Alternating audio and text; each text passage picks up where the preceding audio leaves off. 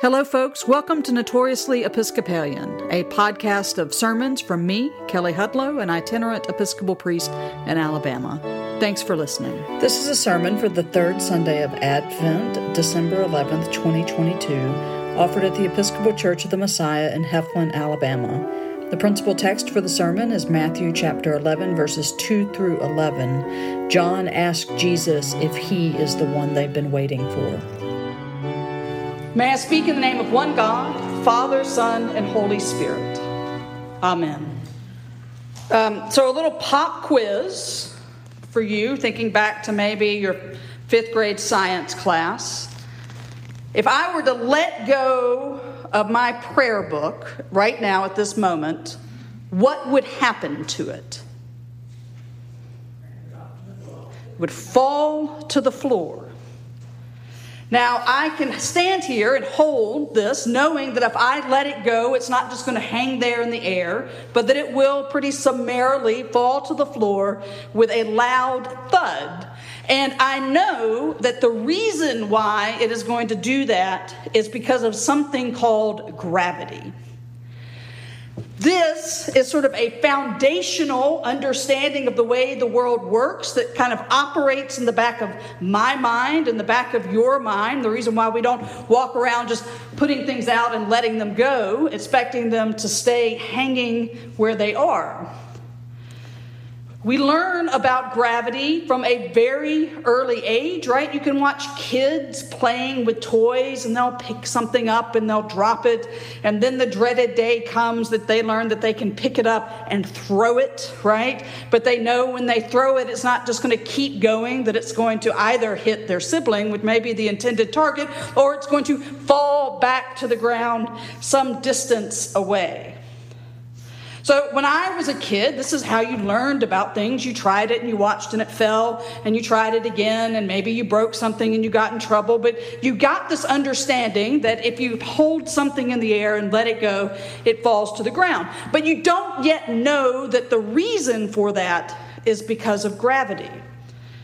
You have to go to school to learn that part, right? Or maybe your parents tell you about it. And typically, kids are introduced to this because they hear the story about Sir Isaac Newton sitting under an apple tree and watching an apple fall straight down from the tree. Sometimes this is demonstrated by having the apple actually fall on Newton's head and giving him this idea of, oh, something must be making this apple fall.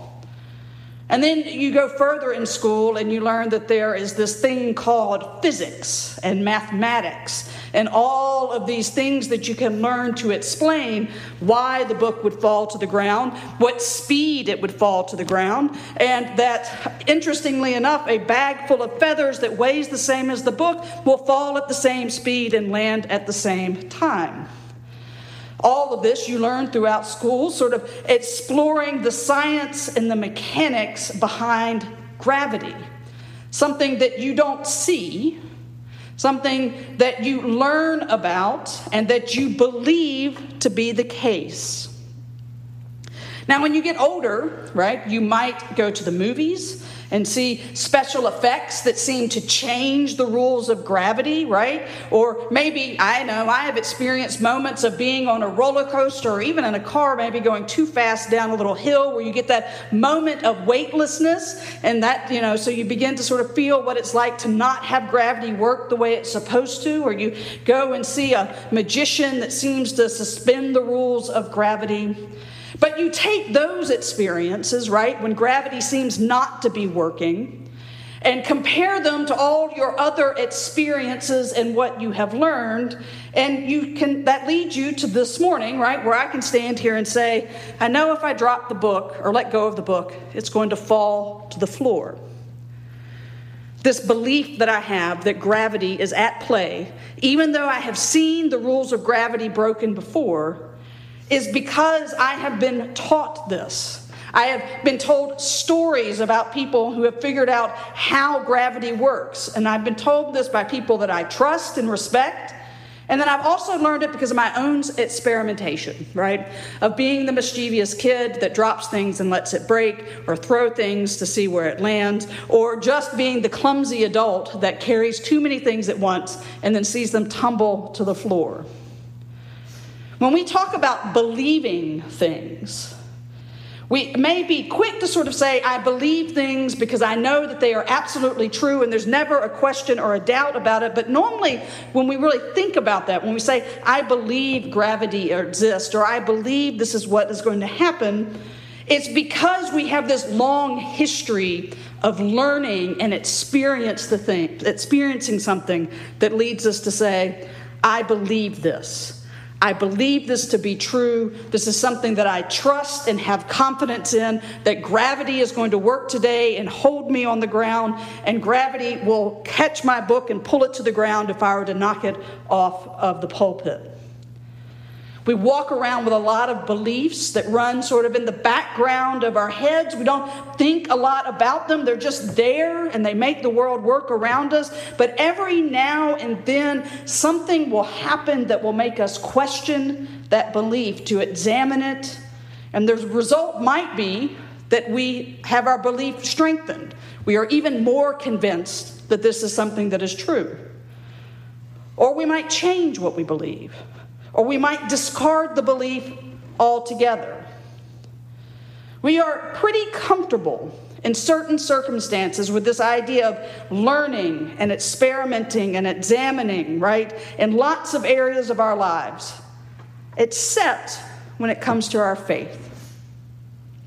When it comes to God, a lot of us seem to think that our beliefs should just be given to us and they should be unchanging and untested or at the very least, it should at least appear to everybody else that what we believe is unchanging, unquestioned, untested, right? We need to look like we have an unshakable faith. But think about it for a moment. Right now, what do you believe about God? What do you believe about this person that we call Jesus? And how did you end up having that belief? This Sunday, we get the second installment in the story of John the Baptist. Last week, we met John in the wilderness in the midst of his ministry, preparing the way for Jesus. He was calling people out to him, calling them to repent and to be baptized as a mark of the cleansing of their sins. John was a powerful prophet, and all these crowds were coming, and they would hear John, and John would say confidently that he believed that he was not the end of the story, that one was to come after him, and that this ministry that was to be brought by the one, the Messiah, would change the world. Now, this Sunday, we're further along in the story. John has already met Jesus. He has baptized Jesus. Jesus has gone into the wilderness and he has begun his ministry in Galilee. And John has continued his ministry of calling people to repentance and challenging those that are in power. And this morning, when we hear John, when we encounter him, he's in prison because he has clashed with Herod Antipas. And so he is locked away in prison while Jesus is continuing to move around the Galilee, teaching and healing. And John has gotten word of what this Jesus has continued to do. But from prison, John, who just last week when we heard him was so sure about what he believed about the Messiah and what he believed about Jesus, sends almost an unimaginable message through his followers. He sends a question to Jesus, which is simply Are you the one? Are you who we have been waiting for, or are we supposed to wait for someone else? Catches us off guard, right? How does someone so sure and confident now seem to doubt and the very person that he has seen. John would have been brought up, right, as a faithful, observant Jew. He would have been brought up to learn about the Messiah and to learn about the signs of the Messiah's arrival. He would have learned that Messiah would usher in a new age of justice and healing. And now that Jesus, this Messiah, is here, while people are being healed and taught in the Galilee, John is sitting in jail because an unjust king has put him there. So perhaps what John had learned to believe and what he expected wasn't quite lining up with what he was seeing and experiencing. And so he sends a question to Jesus Are you the one? Are you the one? Now, Jesus' answer is interesting. He could have sent back an angry missive. He could have said, John, you should know better. You were there at the Jordan. You baptized me. You saw the dove come down. You know that I am the one. How dare you ask this question? But that's not Jesus' response. Instead, Jesus says, Go tell John the things that I have done. Tell John about how the blind have received their sight, how the lame walk, the leopards are cleansed, the deaf hear, the dead are raised, and the poor have good news brought to them. Jesus picks these signs and wonders because he knows that these are the signs that the prophet Isaiah said would occur when the Messiah came again. Jesus doesn't get angry at John for asking the question. Jesus simply offers the proof that John would recognize and know to be true. At the time of Jesus, there's lots of different beliefs about who the Messiah would be and what would happen when the Messiah came. Jesus challenged a lot of people's expectations.